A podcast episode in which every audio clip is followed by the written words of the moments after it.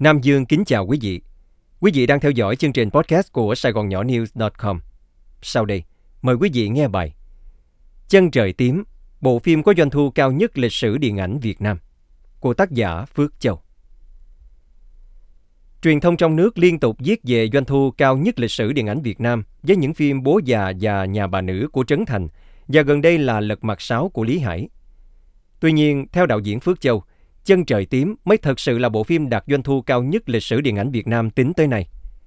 Trong bài viết mới đây, đạo diễn Phước Châu cho biết, Tổng kinh phí sản xuất bộ phim này là 14 triệu đồng, một số tiền rất lớn ở thời điểm đó, và phim đã thu về 94 triệu đồng doanh thu phòng vé, nghĩa là lời gấp 7 lần so với số vốn bỏ ra. 14 triệu đồng bạc Việt Nam Cộng Hòa ngày đó tương đương 33 tỷ Việt Nam đồng bây giờ. Còn nếu tính mức lạm phát từ đó tới nay thì số tiền này tầm khoảng 1.600 tỷ Việt Nam đồng, hơn rất nhiều so với khoảng 400 tỷ của bố già, hơn 500 tỷ của nhà bà nữ và khoảng 200 tỷ của lật mặt 6 tính từ ngày khởi chiếu 28 tháng 4 tới nay. Theo tỷ giá năm 1971 thì 1 đô la Mỹ ăn 277 đồng Việt Nam Cộng Hòa. Vàng lúc đó là 33 đô la Mỹ một ounce. Vị chi mức chi phí làm phim này hồi đó là khoảng 50 kg vàng. Được quay ròng rã 3 tháng trời với 100 xe tăng, 45 máy bay trực thăng, 300 xe cơ giới đủ loại, 600 diễn viên chính phụ, dân dân. Chân trời tím thuộc thể loại lãng mạn sử thi chiến tranh do đạo diễn Lê Hoàng Hoa biên dựng, phỏng theo tiểu thuyết cùng tên ấn hành năm 1964 của tác giả Văn Quang. Bộ phim được ra mắt lần đầu vào năm 1971 tại Sài Gòn, sau đó đã bị thất lạc hơn 4 thập niên mới được tìm lại. Một bản 35mm của bộ phim vẫn còn sót lại trong thư khố của xưởng phim Nhật Bản Imagica Lab. Sau đó, bản này được phục chế bằng công nghệ số bởi một hậu duệ của Mỹ Vân Phim và bản mới đã được trình chiếu lần đầu tại Canada vào ngày 11 tháng 6 2016. Lúc ban đầu, chủ của tờ kịch ảnh, ông Quốc Phong đã có ý định chuyển thể cuốn tiểu thuyết của Vân Quang thành phim, nhưng vì không muốn biến nó trở thành một bộ phim thị trường hời hợt nên ý định đã bị dập tắt. Sau đó chờ đợi đầu tư một số vốn thật lớn cùng với bối cảnh và nội dung để biến nó trở thành một phim kinh điển. Hiển nhiên, điều đó không dễ dàng. Chân trời tím thoạt đầu có mức kinh phí thực hiện lên đến 14 triệu đồng, là con số rất lớn thời bấy giờ. Và tất nhiên, không có một hãng phim riêng lẻ nào đủ sức gồng gánh, nên hãng Mỹ Vân Phim đã phải kêu gọi 6 hãng phim khác hợp tác thực hiện. Liên doanh 7 hãng lúc đó lấy tên chung là Liên ảnh phim, gọi tắt của Liên hiệp Điện ảnh Việt Nam. Bộ phim quy tụ rất nhiều diễn viên nổi tiếng của miền Nam Việt Nam thời điểm đó như Hùng Cường, Kim Vui, Bảo Ân, Mộng Tuyền, Ngọc Đức, Ngọc Phu, Tùng Lâm, Khả Năng, Xuân Phát, Bà Năm Sa Đéc, dân dân. Phim không chỉ thành công về mặt doanh thu mà còn đạt được giải thưởng văn học nghệ thuật năm 1971 của phủ tổng thống. Minh tinh điện ảnh Thẩm Thúy Hằng đã chia sẻ rằng Bộ phim quay xong là một thành công lớn, được khắp các báo Sài Gòn ca ngợi. Phim được giải tổng thống năm 1971. Đích thân Tổng thống Nguyễn Văn Thiệu đã trao tặng Kim Vui tượng vàng nữ diễn viên xuất sắc trong đêm liên quan trao giải tại Dinh Độc Lập. Chân trời tím là một bộ phim Việt Nam nhưng có thêm phần phụ đề Pháp ngữ, Bản đầu tiên được gửi đi trình chiếu tại Đại hội Điện ảnh ở Dianor, Anh Quốc năm 1971.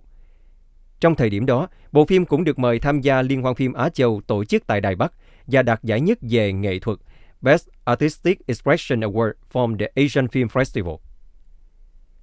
Bối cảnh xã hội trong phim Chân trời tím như sau. Đó là giai đoạn chuyển tiếp giữa hai nền đệ nhất và đệ nhị Cộng hòa thời Việt Nam Cộng hòa. Trong đó đỉnh điểm là cuộc chiến biến lật đổ Tổng thống Ngô Đình Diệm, không gian là dài cảnh chiến trường chủ yếu tại miền Nam thời bấy giờ. Ngoài cảnh chính yếu là thủ đô Sài Gòn và cảnh quan biển ở Vũng Tàu. Phim quy động được các sự hỗ trợ của quân lực, cảnh trận đánh tại một tiền đồn miền Duyên Hải đã có sự tham dự của không quân, bộ binh và thiết giáp thật, cùng một màn hành quân trực thăng dẫn công phu. Bầu không khí Sài Gòn bây giờ sôi sục từng ngày với những cuộc xuống đường biểu tình của sinh viên Phật tử. Tình hình trở nên đặc biệt nghiêm trọng sau sự kiện nhà sư Thích Quảng Đức tự thiêu ngay giữa trung tâm đô thành Sài Gòn. Một số tướng lãnh do Trung tướng Dương Văn Minh đứng đầu quyết định đảo chánh tổng thống. Chiến xa và những đoàn quân hùng hậu được các tướng phe đảo chánh đưa về bao vây và tấn công dinh độc lập. Khi cuộc đảo chánh ngày 1 tháng 11 1963 xảy ra, Phủ Tổng thống phát lệnh khẩn điều động những đơn vị trung thành tức tốc về bảo vệ dinh, trấn áp lực lượng đảo chánh. Xuyên suốt bộ phim, khán giả theo dõi cuộc hành trình của hai số phận. Một người là ca sĩ, một người là quân nhân giữa thời binh lửa, đặt để trong bối cảnh chính biến đẫm máu của lịch sử. Họ yêu nhau, nhưng trời cao lại bắt họ trải qua không ít sóng gió, nên cuộc tình chẳng mấy tươi sáng. Chân trời tím chứa nhiều giá trị to lớn, cả về tư liệu lẫn ý nghĩa lịch sử. Nội dung tổng quát của bộ phim đã ghi nhận lại phần nào những diễn biến thời sự xã hội, khái quát những giai đoạn liền trước và sau biến cố đảo chánh Ngô Đình Diệm năm 1963. Bên cạnh đó, bộ phim còn mang tới những thức ảnh quý về ánh nhìn văn hóa, nếp sống, sinh hoạt, cảnh vật, trang phục, tính tình con người miền Nam nói chung và người Sài Gòn nói riêng. Tất cả đều đậm đà giá trị nhân văn khi được chuyển thể từ bộ tiểu thuyết cùng tên của tác giả Văn Hoàng. Ý tưởng để thực hiện là đưa nội dung cuốn tiểu thuyết Chân trời tím của nhà văn Văn Quang lên màn bạc, nhưng yêu cầu không phải là một sản phẩm mì ăn liền, mà phải là một bộ phim mang tầm dốc kinh điển. Không hãng phim riêng lẻ nào đủ sức gồng chi phí làm phim dự kiến sẽ rất lớn lao, nên việc quy động lập liên doanh chung vốn được sáng kiến và đồng thuận sau thời gian ngắn bàn bạc. Trọng trách đạo diễn cuốn phim được nhắm cho ông Lê Hoàng Hoa, một tên tuổi hàng đầu trong làng điện ảnh Việt Nam Cộng Hòa thời đó.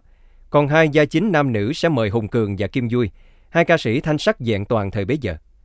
Bên cạnh đó, liên ảnh còn tính toán chu đáo tới từng chi tiết khi mời hầu hết gương mặt nghệ sĩ nào có tiếng tâm tại Sài Gòn vào các giai phụ để bảo đảm sức hút khán giả diện rộng và đạt mức doanh thu lớn nhất có thể.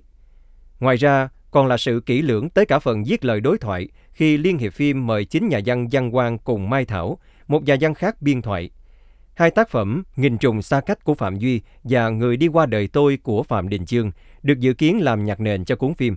Sau còn có cả Trần Thiện Thanh soạn thêm bài Chân trời tím bám sát nội dung câu chuyện.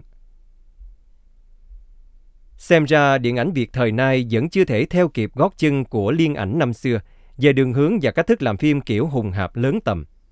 Nghe nói là gần đây có một dự án phim điện ảnh Việt về trùm tình báo Cộng sản Phạm Xuân Ẩn, cũng ôm mộng lớn tầm, với mức ngân sách làm phim dự trù phải tầm 10 triệu Mỹ Kim thì mới có thể thực hiện. Phim Việt chiếu rạp có mức đầu tư lớn hiện tại ở Việt Nam chỉ vào khoảng 2 triệu là hết nấc. Tuy nhiên, đề tài phim này là điều khiến tôi cảm thấy bất an, do thiếu lòng tin về khả năng nhìn nhận thẳng thắn của những người làm phim với bối cảnh và nhân vật liên quan. Về nhà báo Phạm Xuân Ẩn, một trùm tình báo mà Bắc Việt cài cắm nằm dùng ở miền Nam thời Việt Nam Cộng Hòa. Phim dự kiến được thực hiện bởi đạo diễn Charlie Nguyễn. Với bối cảnh diện rộng không kém chân trời tím, nếu kể chuyện một chiều, trong tình cảnh kiểm duyệt có khuynh hướng tô hồng bôi đen này nọ, thì dự án này có nguy cơ lập lại vết xe đổ của bộ phim về nhạc sĩ Trịnh Công Sơn, vốn dĩ cũng có lối kể chuyện một chiều kiểu gian công binh giận thời chiến. Nếu bộ phim về Phạm Xuân Ẩn cũng nhìn kiểu vậy, chắc chắn sẽ mất đi một lượng lớn khán giả miền Nam ngày cũ, trong khi doanh thu phòng vé Việt hiện nay thì miền Nam luôn chiếm lĩnh 3 phần tư. Kinh phí lớn thì nhất thiết đầu ra phải mở băng thông rộng mới hy vọng giải quyết được bài toán bế tắc từ bấy lâu nay của điện ảnh Việt về những dự án phim lớn. giới đầu tư điện ảnh không thiếu tiền cho phim Việt bom tấn, nhưng khó có thể bỏ tiền cho cái kiểu hệ tư duy gà què ăn quẩn cối xay hoặc loại phim cúng cụ được thực hiện chỉ để tuyên truyền hoặc làm vừa lòng chế độ. Quý vị vừa theo dõi chương trình podcast của Sài Gòn Nhỏ News.com cùng với Nam Dương. Mời quý vị đón nghe chương trình sau.